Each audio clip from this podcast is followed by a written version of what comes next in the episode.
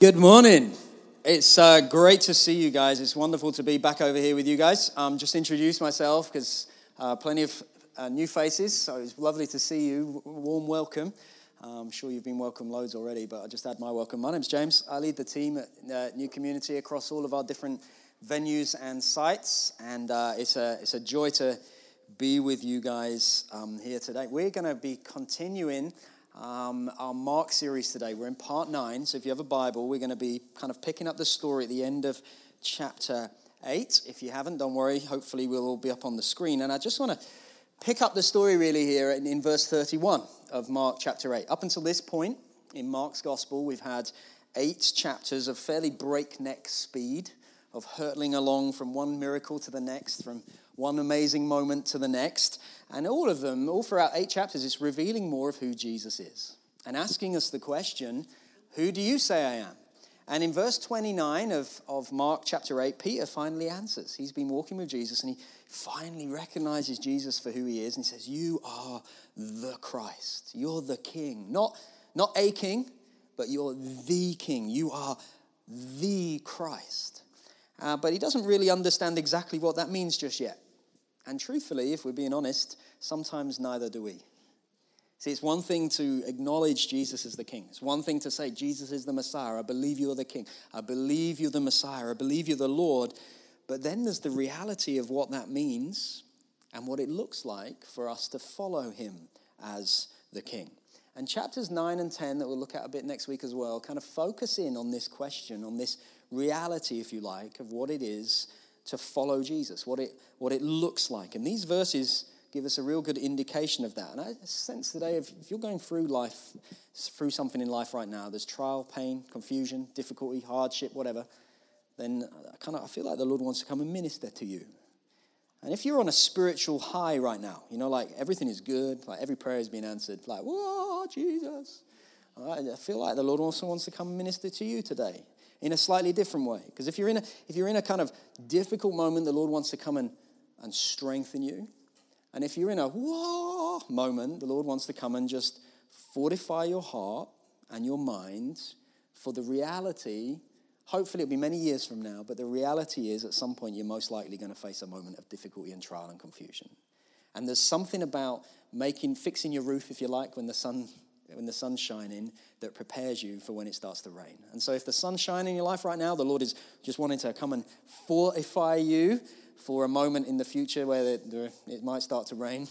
And if it's raining in your life right now, the Lord wants to come and I really just believe strengthen you through these, these few verses. So let's look at from, I'm going to read from verse 31. This is Jesus speaking, and he began to teach them that the Son of Man must suffer many things and be rejected by the elders and chief priests and the scribes and be killed, and after three days rise again. And he said this plainly. And Peter took him aside and began to rebuke him. But turning and seeing his disciples, he rebuked Peter and said, Get behind me, Satan, for you're not setting your mind on the things of God, but on the things of man. And calling the crowd to him with the disciples, he said to them, If anyone would come after me, let him deny himself and take up his cross and follow me. For whoever would save his life will lose it, and whoever loses his life for my sake and the gospel's will save it. For what does it profit a man to gain the whole world and forfeit his soul? For what can a man give in return for his soul? For whoever is ashamed of me and of my words in this adulterous and sinful generation, of him will the Son of Man also be ashamed when he comes in the glory of his Father with the holy angels. And he said to them, Truly I say to you, there are some standing here who will not taste death until they see the kingdom of God after it has come with power. Wow. Just pause there for a moment. Peter assumes the Christ, the King, the Savior. He's finally recognized Jesus for who he is. And he makes the assumption that this is the king who is going to uh, bring an end to all suffering for God's people. Now, it's really easy to criticize Peter. And we love to criticize Peter. We love Peter, you fool. Pfft, what does he know? But his assumption here is not without reason. The Old Testament, you see, repeatedly promises that a Messiah, a king, the king, is going to come and he's going to end all injustice. He's going to right every wrong. He's going to bring an end to all suffering. Mark, if you remember way back to chapter 1, begins his gospel by quoting the Old Testament and saying, The bringer of the kingdom, the proclaimer of the kingdom, that king, he's here in Jesus.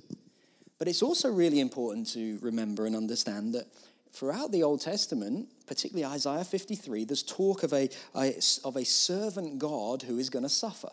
So you have this taught throughout the Old Testament of the promise of a coming king who's going to end all suffering, but also a servant God who is going to suffer himself. And who this person was was very confusing to the Jewish people. They never dreamed that this suffering servant and this conquering Christ would be the same person. It just didn't make any sense to them. And so Peter, because of his cultural context, if you like, because of his expectation and his understanding of who Jesus should be, he can't conceive of a suffering Messiah. Just reconciling those two things just doesn't make any sense to him. And he expresses, if you like, what we might describe as the, the heart of immature Christianity. Jesus came so that I wouldn't suffer. That's the, that's the, the heart, if you like, of, of what we might describe as immature Christianity. Jesus is here, and Jesus is about making my life better, so there should be no pain and no suffering in my life right now.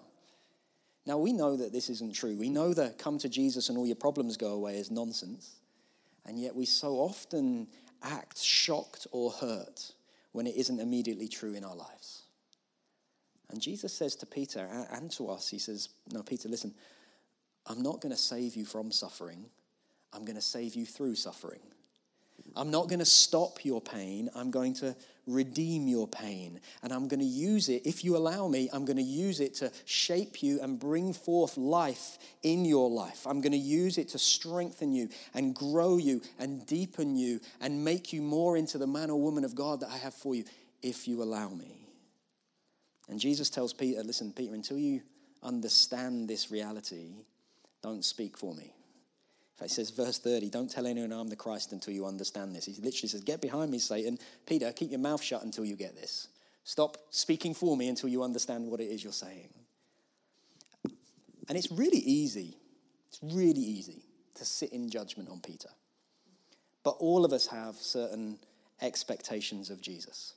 Now, we live in a very different cultural context to what Peter did. Peter grew up expecting and believing that the Messiah, the king, would come and would overthrow Rome and give freedom to Israel. Now, none of us, I imagine, or I hope, didn't grow up thinking, Jesus is here, let's aim war on Rome. None of us grew up thinking, we'll overthrow Rome, that's what we'll do. We'll get to the Vatican, we'll th- overthrow it and redeem his. No, that's not quite what our cultural expectations of Jesus is. But we do grow up with our own expectations, shaped so often by our culture of what Jesus is or should be and what he should therefore be doing. What's the biggest idol in our culture today? Like, we could have a debate about it, we could talk about, because there's tons of them. But I would argue one of the biggest idols in our culture today is that of comfort. Jake is fist pumping at the front. I got it right. I think it's, I think, it, I think it's comfort. Our expectation culturally, because of where we live and the affluence that we have and the, the world in which we are, is that we kind of think that everything is going to work out for us.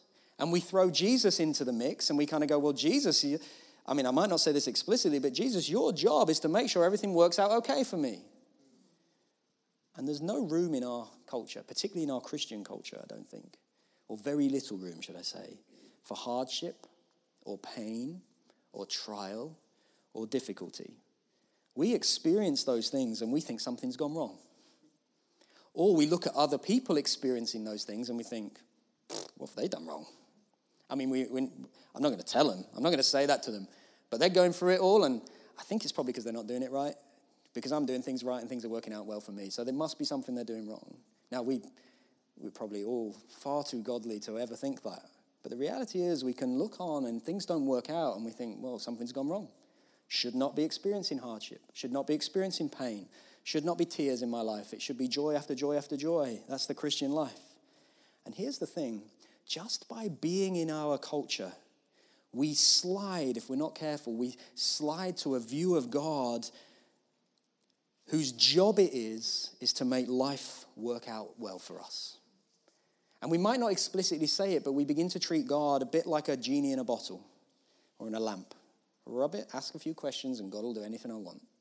Or we kind of start treating him a little bit like a therapist. God's job is to make me feel better. Or God's job is treating him a bit like a life coach. I've got these dreams and aspirations, and God's the one who's going to help me get there. Or kind of treat, treat him a bit like a personal cheerleader. Like, I just need a little pat on the back, and someone will make me feel better about myself. God will do it. Go, buddy, you're doing great. Or a bit like a financial advisor. Like, I'll put a little bit in, and I'm going to get a lot back. Because that's how it works with God. I'm going to be generous because God bless me, bless me with the gold. Verse 33 For you are not setting your mind on the things of God, but on the things of man. Ouch. Honestly, ouch. Here's a question I think is very sobering that we need to all honestly ask ourselves and answer. What are you going to do when Jesus doesn't fit your expectations? What are you going to do when Jesus doesn't meet your expectations? because it is very easy to honor him and follow him when he does everything that you want. It's very easy to honor Jesus when life goes really well. When every prayer you, prayer you pray gets answered. When every time you do give, God gives in abundance back. When every time you, you do kind of set out with a dream in your heart, God enables it to happen. It's like, whoa, yay, Jesus, love you. But what when he doesn't? Because that's the reality of where faith gets tested. That's a moment, and it's a sobering moment of truth. When God, when Jesus does not meet your expectations, when God does not act in exactly the way you think he should and ought, and it causes you some confusion or trial or difficulty, what are you going to do? You're going to throw up your hands and walk away? And we all say, No, no, Lord, not me. But the truth is, every single one of us know people who have.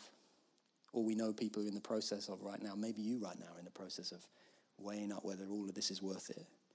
And here's the reality that even if you're not in that situation, unless we guard our hearts, unless we fortify our minds and choose not to set our minds on the things of man, but instead fixing them on the things of God, then we're in danger of it as well. See, Mark doesn't record it here, but in another situation where Jesus made statements like these ones, a lot of people quit following him. John 6, Jesus says a whole bunch of stuff, and his disciples are like, This is hard and a whole bunch of people stop following him. They're like, whoa, whoa, whoa, Jesus, what? Suffering, the cross, pain? Yeah, I'm all about the healing. I'm all about the blessing. I'm all about the solid families, but not the cross. None of that, too much, and they walk away. And many people assume, sometimes just don't even realize they're assuming, but kind of assume that becoming a Christian basically just means cleaning up your life, and in response, you get God's help, and He takes you to heaven. But Jesus said it means offering yourself without restriction to Him. It means laying down your life so that you get something greater. And for some, this is too hard a thing. It's just too hard a thing. God, I, I will follow you, and I will trust you, and I will love you, and I'll do everything you say, but only if you do the things I need, or only if you do the things I desire, or only if you do the stuff that my heart craves and I so desperately want. Now, we, we would perhaps never actually say it like that, but so often what we're actually trusting God for is something that we want Him to do rather than trusting Him. And there is a very subtle but dangerous and distinct difference. I'm trusting you, God, for this.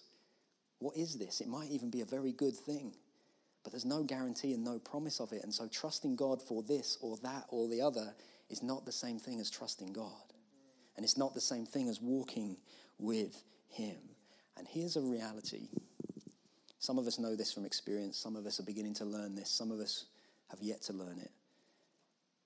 There are moments where it's really, really hard to follow Jesus. There are moments where it's really, really hard to stir your heart and worship again. There are moments where it's really, really, really difficult to follow Him but it's incredibly worth it because of the true implications of following Jesus. Let's just read on. Verse 2 of chapter 9. This is the transfiguration. And often when we preach this passage, we're like, I have no idea what's going on. It's actually really quite simple.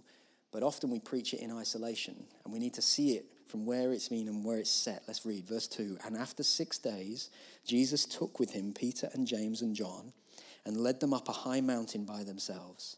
And he was transfigured before them and his clothes became radiant, intensely white, as no one on earth could bleach them. And there appeared to them Elijah with Moses, and they were talking with Jesus. And Peter said to Jesus, Rabbi, it is good that we are here. Let us make three tents one for you, and one for Moses, and one for Elijah. For he did not know what to say, for they were terrified. And a cloud overshadowed them, and a voice came out of the cloud This is my beloved Son, listen to him. And suddenly, looking around, they no longer saw anyone with them, but Jesus only. Wow. This is the transfiguration of Jesus. And it's this spectacular moment where Jesus is truly revealed to be God Himself. Now, to understand it, we need to go way back into the Old Testament for a moment. We don't have loads of time to look at it, but Exodus 33, we have this moment where God comes down at Mount Sinai. Now, he comes down the mountain. If you've ever read it in Exodus uh, 33, if you've ever read it, he comes down and speaks out of a cloud. And everyone is afraid. So Moses goes to the top of the mountain and he basically begs God to see his glory. In verse 18 of, verse, of chapter 33 in Exodus, he says, Please show me your glory. He begs with God. And God speaks to Moses, verse 19, and says, I will make all my goodness pass before you and will proclaim before you my name, the Lord. And I will be gracious to whom I'll be gracious, and will show mercy on whom I'll show mercy. But you cannot see my face for man shall not see me and live. Wow, you can't, you can, I'll be gracious to you, but you ain't going to see me. You can't see my face because if you do, you're going to die. And Moses is not able to see the glory of God directly, but he gets very close. And in Exodus 34, next chapter on, he, he comes down the mountain and his face is shining because he's been talking with God. He can't see God directly, but he gets the reflected glory of God and his face is shining. The mere reflected glory of God causes his face to shine for days afterwards. Now, let's fast forward back again to Mark 9, centuries later. See if you can notice the parallels. We're, we're back at the top of a mountain again, and there's glory again, and there's a cloud again, and there's a voice out of the cloud. Even Moses is back. I mean, how more obvious can you get? But this isn't Mount Sinai all over again. There's one huge difference here. See, Moses reflected the glory of God.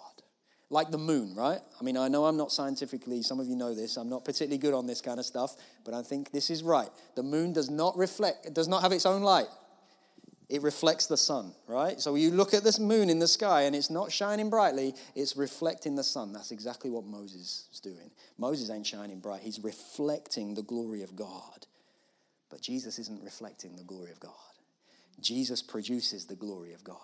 Jesus is like the sun. He is the source of it. The light is not coming from off something else to him and out. No, it's coming directly from him. He's not reflecting any light. He is the light. He describes himself elsewhere as the light of the world. And here's the deal whilst Moses points to God, Whilst Elijah points to God, we'll get to him in a moment, Jesus doesn't point to God because he is God in human form. He is the reflecting him, he is producing himself the glory of God. Hebrews 1 3 says he is the radiance of the glory of God and the exact imprint of his nature. Is this spectacular, stunning moment where Jesus reveals himself to be God. Light, dazzling light shines forth from him. He is the source of light. It's spectacular, it's stunning, but it also has stunning significance for us. It's not just a wow moment, it's a wow when we think it through for us moment. Because God says to Moses, back Exodus 33, You can't look at my face and live. There's a gap between us, says God. You can't get to me because you could not survive my holiness. You could not survive my presence. You could not survive my glory. You can't see me and live. And this, back in Mark 9, this is why Peter is scared. This is why he's terrified. Look at verse 6. It says they were terrified. This is why. And he says, Rabbi, let us, speaking to Jesus, let us make three tents for you, Moses and Elijah. Now, at this point, because we all love to have a bit of a downer on Peter, and because sometimes we like to mock him, like, tents, Peter, all this amazing stuff, and you're talking about tents. What's wrong with you, man? Well, partly he doesn't know what he's to say because he's terrified, but actually, it does seem really daft until you realize that the word translated tent here is actually the Greek word tabernacle. Now, back to Exodus story for a moment. You're keeping up with this. When God's glory comes down on Mount Sinai, they built a tabernacle. And a tabernacle was the place where God could dwell on earth. It was like the only, they had to physically build something because the glory of God was so much. If we see God, we're going to die. So they built him a home, a tent, a tabernacle that he could live in, and it kept them safe. And it was the ability to, there's God, we're okay, we're protected here. And so what Peter's saying is we need something to protect us. We need a tabernacle. We need to set up sacrifices and, and things to protect us from the presence of God because we can't come into the presence of God and survive. But then something amazing happens. Look at verse 7. A cloud overshadowed them, and a voice came out of the cloud This is my beloved Son. And suddenly, looking around, they no longer saw anyone with them but Jesus only. And they don't die. They're in the presence of God Himself, face to face with the radiance of the glory of God and they do not die. How? Well, they're standing only with Jesus present. Moses is gone, Elijah is gone. There's nothing but Jesus.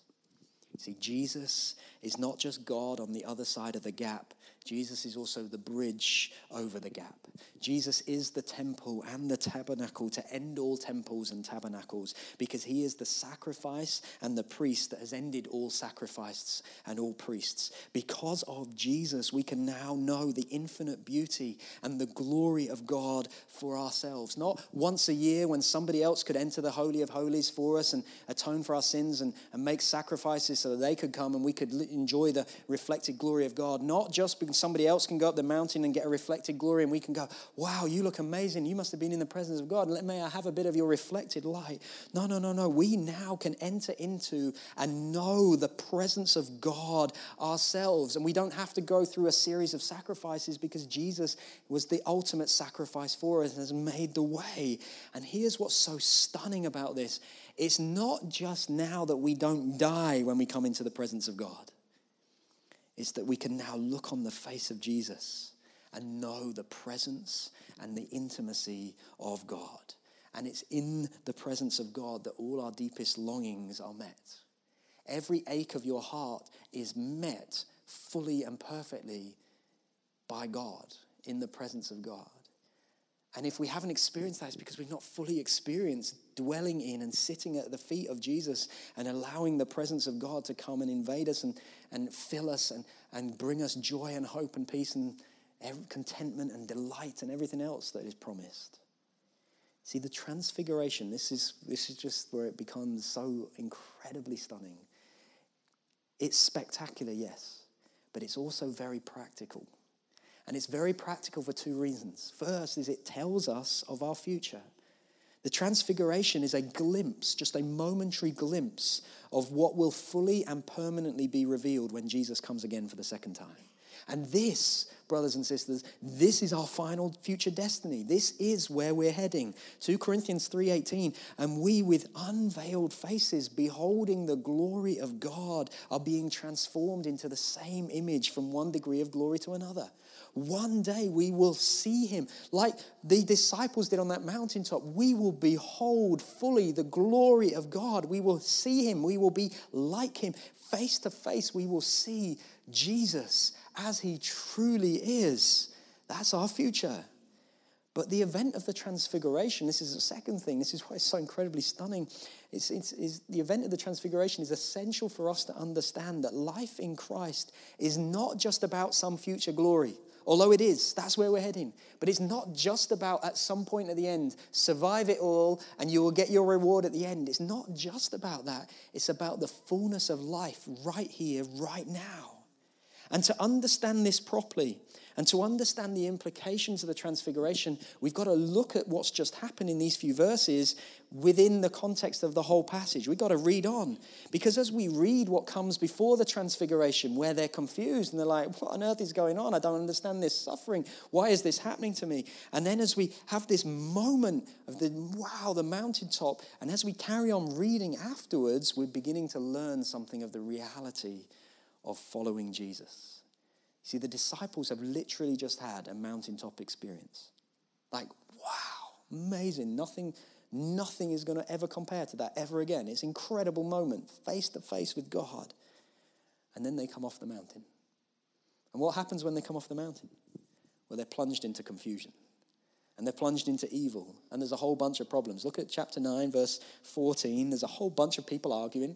Just had this wow moment and then arguing, falling out, criticizing one another, complaining.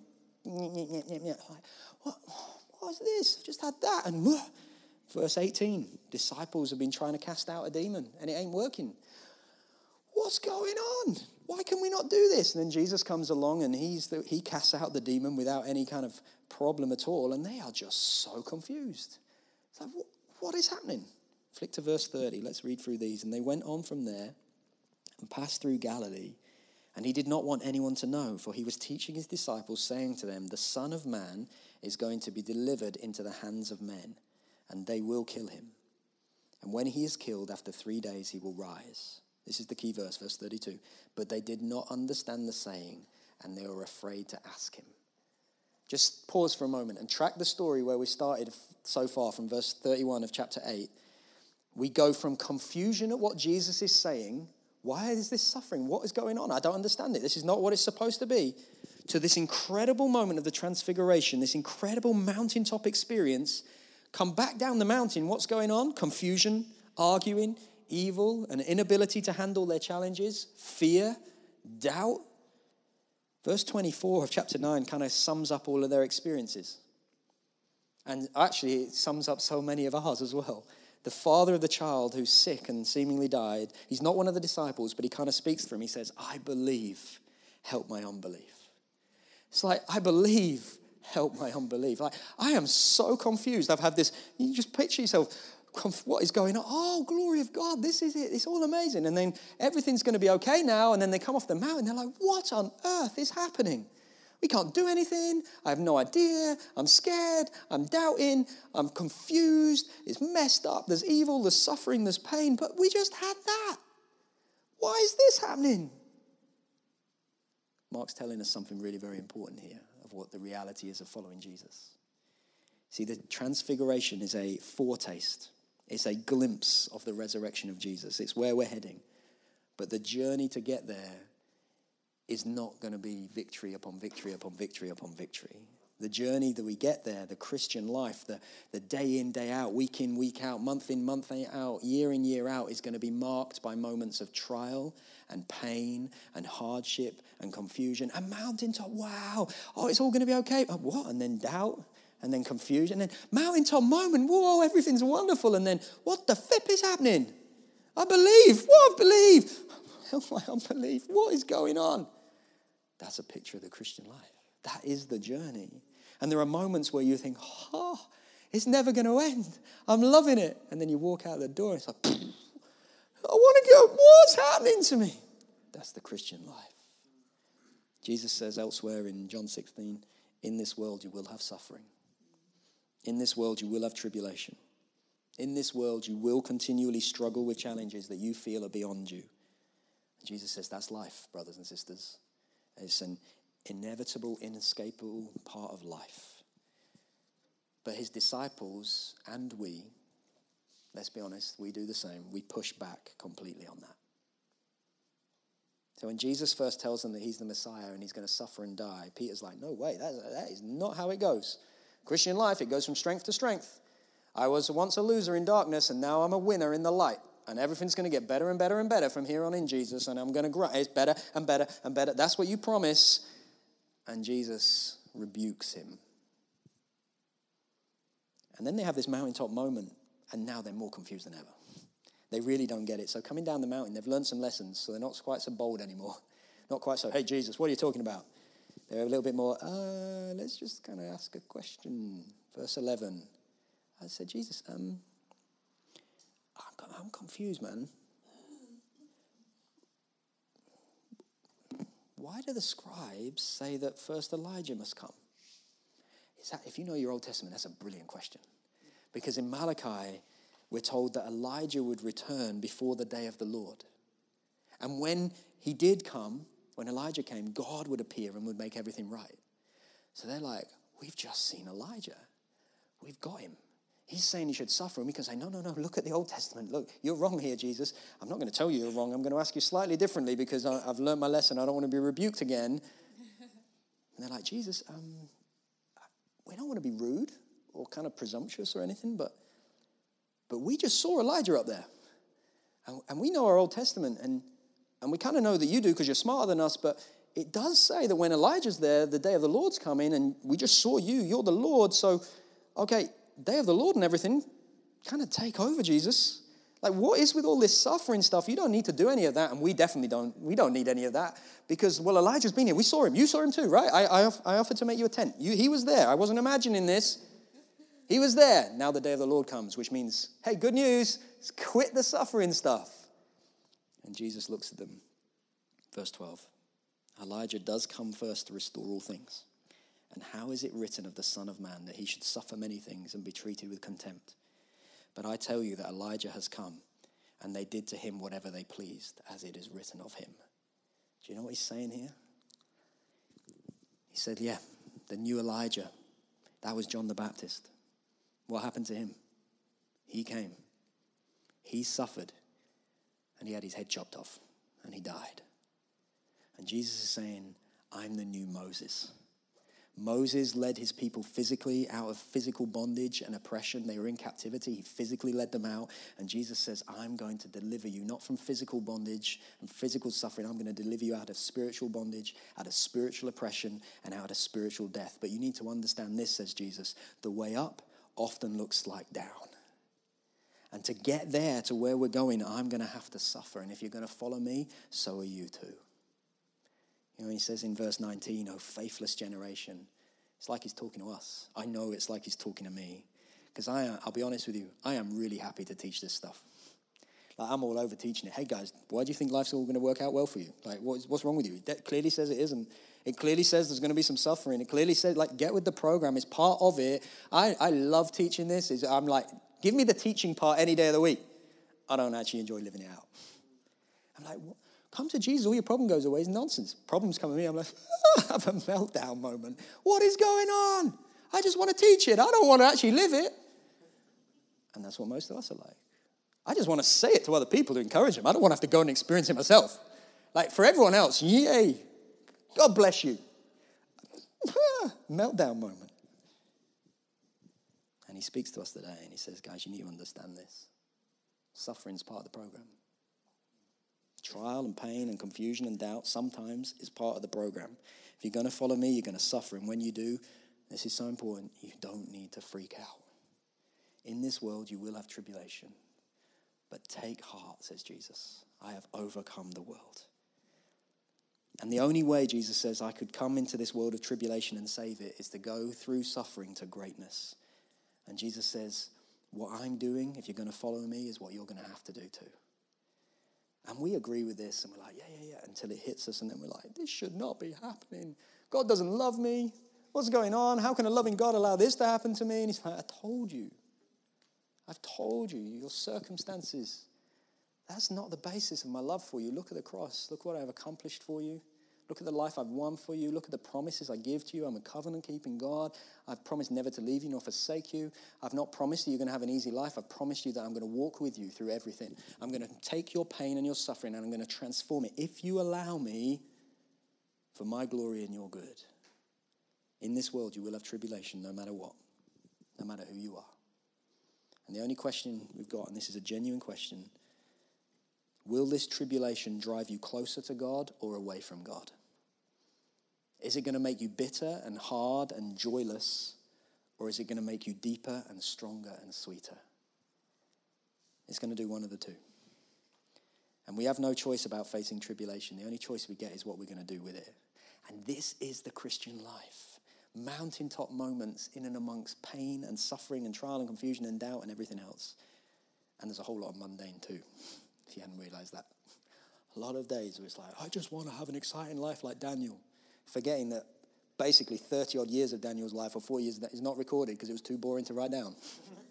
like there was a few moments, he had this incredible life. no, he just lived a very normal life most of the time and had a few incredible moments. That's the Christian life. But here's what's stunning about the transfiguration. This is all going to end is is the Christian life is not just about a postponement of joy and delight. It's not just, well, suffer, guys. There might be some good moments, but you're going to just have to suffer. But it's going to be worth it in the end. You're going to get through.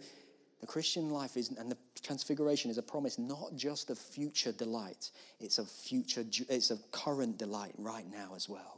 You see, the promise of God is that even in the midst of pain, difficulty, and trial and hardship, you can know mountaintop experiences with Him that are not dependent on your circumstances. Because you do not need to have everything going well in your life and everything smelling of roses and being wonderful and every single thing being incredible to experience the delight and the joy of God. You can know delight and joy in spite of, because of your circumstances, because that access now to the presence of God is no longer limited. We have free and full access, especially in moments of trial and confusion. So, how do we get there? How do we get there? I just want to end with this because we've got this incredible opportunity to have incredible, wonderful communion with God, even when we're going through it. And it's really easy to say that, and it's a lot harder to do. Well, especially when you're in the midst of trial and pain. So, when life hits, how do we experience table, uh, mountaintop moments? Uh, well, let's look at a master at work. Flicking your Bibles back to Psalm 143. This is David, a man who knew the presence of God, who also knew incredible trial and difficulty. David gives us a model of how we're to handle pain and distress and how we're to approach God in the midst of it all. And so if you're in the, if it's raining in your life right now, this is a wonderful model. And if it's joy and everything else in your life, this is a wonderful model to learn for when it hits. Psalm 143, David's in a mess, he's in despair. In Psalm 142, he's just been in the cave. You can read all about it in 1 Samuel 22. He's under strain. His faith is hugely stretched. And by Psalm 143, he's still under great strain. He's absolutely preoccupied with his troubles. Look what he says. Verse 1 Hear my prayer, O Lord. Give ear to your pleas for mercy. In your faithfulness, answer me. In your righteousness. In the midst of despair, he doesn't start trying to seek answers. He doesn't look in on himself. He doesn't go and have a little conflab with everybody else. He comes right before God and he cries out to God. And his cry is not, hey, God, fix all my problems. What are you doing? His appeal, his cry is an appeal to God's character, to his faithfulness, and to his righteousness. God, you are faithful, I believe it. You are righteous, I believe it. Verse 2 Enter not into judgment with your servant, for no one living is righteous before you. This verse 2 is a confession of sin. Sometimes sin gets us into problems, sometimes it doesn't. The situation you're facing right now, or sometimes trialing, it's got nothing to do with sin. But so often, what happens when we face that is we then respond in a sinful manner. Because sin at its root is not trusting God. So when we hit like difficulty and hardship and pain and trial and all that kind of stuff, and we try and lean into ourselves to, uh, to fix it, we're essentially saying, Hey, God, I've got this sorted. I'm turning away, which is sinful. And so, with confession of sin, God, I, I repent of trying to sort this out myself. I, want to I repent of not trusting you. I, I want to trust you. And then, verse 3, he borrows these words from Lamentations, which is a cheery book. For the enemy has pursued my soul. He has crushed my life to the ground. He has made me sit in darkness like those long dead. Every phrase in verses 3 and 4 is heavy with distress. It's actually very similar language to the language that Jesus used in Gethsemane, which is a wonderful reminder for us that we're never fully going to be alone. We are never going to go to the, the despair that Jesus went to. We're never going to be in that place because Jesus has gone there for us. We're never fully going to be alone. And so often when we're in despair, we think that we cry out and no one can understand us, no one's going to hear us. But we can have confidence that we will be fully, always fully understood because Jesus has been before. Verse 4 Therefore, my spirit faints within me, my heart within me is appalled. It's pretty bleak. In verse 5, I remember the days of old. So he's called upon God confessed any sin, and then really gone to that place of reminding his soul, actually, I'm never going to be fully abandoned. Then, verse 5, I remember the days of old. I meditate on all you've done. I ponder the work of your hands. This is not nostalgia. So often, when we go through something difficult, we long for it to be in a different age. I want to be in a time when I was happy. I remember this. Why am I going through this right now? I'd much rather be somewhere else. No, no, no. That, that's nostalgia. It's fruitless. It's pointless. It doesn't get you anywhere. This isn't nostalgia. This is reminding his soul and his heart. This is recollection of what God has done and what God has done in history, in time past. God's done in the world, God's done in his own life, and what God can do again. I've seen the faithfulness of God in my life, so I can see it again. I've seen the hand of God at work in my life, so I know I can see it again. And then verse 6 is this wonderful transition. I stretch out my hands to you. My soul thirsts for you like a parched land. In this moment, nothing changes as we'll go on. Circumstances, and no dramatic change. It's still terrible, but there's this transition here. David's beginning to escape the prison of his own mind. He's beginning to look not at himself, but fix his eyes on God. And in that moment, none of his earthly circumstances change, but his heart and his soul and his mind has changed. He's beginning to go, okay, it's to you, God, I look. And verse 7, he cries out, Answer me quickly, O Lord. My spirit fails. He's still under incredible pressure. Hide not your face from me, lest I be like those who go down to the pit. Let me hear in the morning of your steadfast love. What a promise. The night is not endless. It may be, feel like it's nighttime right now, but morning at some point is coming. For in you I trust. And then three times David prays for guidance. First one, make me know the way I should go. There's a destiny marked out for us. We follow God, He's got plans for us. He has got a future for us. We need to pursue Him, believing that what He has for us might not necessarily be what we want or desire, but it is good for us. For you I lift up my soul. Deliver me from my enemies, O Lord. I fled to you for refuge. Second thing he, he, uh, he prays for guidance here, verse 10 Teach me to do your will, which just immediately settles the priorities. The goal is not sort all this mess out for me. The goal is God, I want to please you. I want to finish the work you have called me to. That settles it straight up. Teach me to do your will. Not, God, do this for me, but Lord, I'm going to do this. I'm going to, whatever, even if no circumstances change, I'm going to honor you. For you are my God. And then the third, I love this phrase let your good spirit lead me on level ground. Let your good spirit lead me. It just speaks of incredible humility here. So often we want an answer and a direction. I'm in this, give me the way out. There's a humility here that isn't just about being pointed in the direction, it's recognizing I need shepherding along the journey. I need shepherding along the journey. It's not just I need an answer in the direction where to go. I need to be shepherded as I go. Who's under whose wings am I hiding? I'm taking refuge under the wings of the Lord. He is the good shepherd. He is shepherding me and leading me on level ground. I love that it says level, level ground because it implies, implies that we're prone to stumble, not just stray. Sometimes we can be going in the absolute right direction and we still trip up, still stumble. Life is difficult. We're not straying. It's just, Lord, leave me in level ground because I'm bumpy and falling over. For you, and then finishes off with, for your name's sake. O Lord, preserve my life. In your righteousness, bring my soul out of trouble, and in your steadfast love, you will cut off my enemies, and you will destroy all the adversaries of my soul, for I am your servant.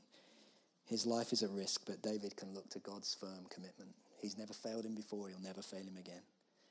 We can look to the covenantal promises of God, outworked in fulfillment on the cross of Jesus Christ, and go, if he did not abandon me there, he's not going to abandon me now.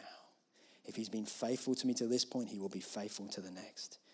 And so, this model of David is wonderful. It's a model for us of how we can experience mountaintop moments in the midst of, in spite of incredible pressure and pain and confusion. We can cry out to God, we can confess any sin. We can be reminded that we're not alone, that we are heard and understood because Jesus has been there himself we can meditate and remind our souls of what God has and what God can do. We can stretch out our hands to God, not kind of dwelling on ourselves and our preoccupying ourselves with our own circumstances, but focusing on Him. No, we can know that the night is not endless. We can know that God has a future for us and He is delivering us there. The transfiguration, that is where we're going. We will see him. We are being changed from one degree of glory to the next. And David settles his priorities, and so can we, pleasing God above all. Not trying to get myself out of a situation, but pleasing you, God, in it and through it. And he recognizes he needs shepherding, and we need to recognize that too. None of us can do this in our own strength. None of us can battle through. I'm, I'm okay. I'll be fine. No, you won't be. Allowing the Lord to shepherd us as we go, and he looks to God's firm commitment. And because of Jesus, all of this is true for us too.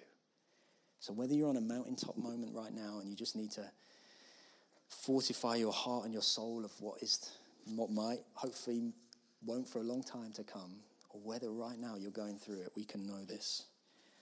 Where there is a spirit of heaviness, we can put on a garment of praise.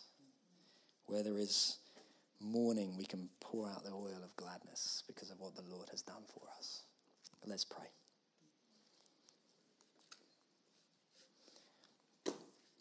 Oh, Jesus, I thank you for the wonderful reality of this transfiguration. And Lord, I love your word. I love how real it is. Lord, I, I, love that it's not just like presenting a picture of glory upon glory. Thank you that in moments there are incredible glories. And I want to pray for us as a people that we might know incredible mountaintop moments of absolute glory and splendor. But Lord, thank you that knowing you and knowing those incredible moments is not based on everything that's gone well in our life. So, right now, Lord, for those who are going through trial and difficulty and hardship and confusion, would you lift their heads? May we be a people who, in the midst of it all, would still see you and see you face to face and know you. Lord, would you pour out your spirit upon us as a people? That we might be those who rejoice through trial and tribulation. We might be those who, who know the nearness and the intimacy of God, even when, especially when we're going through stuff. Lord, for your glory and our good, will you just take the truth of this word and settle in our hearts and fortify our hearts that we might not think upon the things of man, but fix our eyes upon the things of you, God. Recognizing that you are about a great work and you've called us to participate. And as we into this Advent season, the, the eager anticipation of the coming of Jesus, may we eagerly look forward to this second coming too knowing that when you return one day, ultimately, no more tears, no more sickness, no more sadness, no more pain, all the wrong things will be righted and we will enjoy you forever. But teach us right now to enjoy you in the midst of trial, that we might not be a people who harden our hearts, but soften them for your glory and our good. In Jesus' name, amen. Right now, if you're in trial, just open your heart to the Lord right now. Spirit of the sovereign Lord, would you just come, lift heavy, weary hearts in the name of Jesus? Bring joy in this place in the name of Jesus. May the 16th, Sunday the 16th, as this place is packed out with guests, not be marked by a, by a kind of false Christmas cheeriness, by a, but by a deep, genuine joy. That we, as the people of God, know that our Savior has come once and He's coming again. That He came, He has not abandoned us, and He will not abandon us to this point. May this place and these people be characterized by joy to the glory of God. I prophesy over you right now in the name of Jesus. I speak joy into you right now in the name of Jesus, not marked by your circumstances, but by the glory of God. I want to pray as people get to know you. They would say, How is it that you know so much joy when there's so much confusion and doubt and pain? And you answer, Because I know Jesus, who has not and will not ever forsake me. I speak life into you right now in the name of Jesus. Joy eternally. And if you don't know him, you can today. There is an opportunity to turn to him and know him fully. Thank you, Jesus, for your presence with us today. God bless these people in Jesus' mighty name. Amen.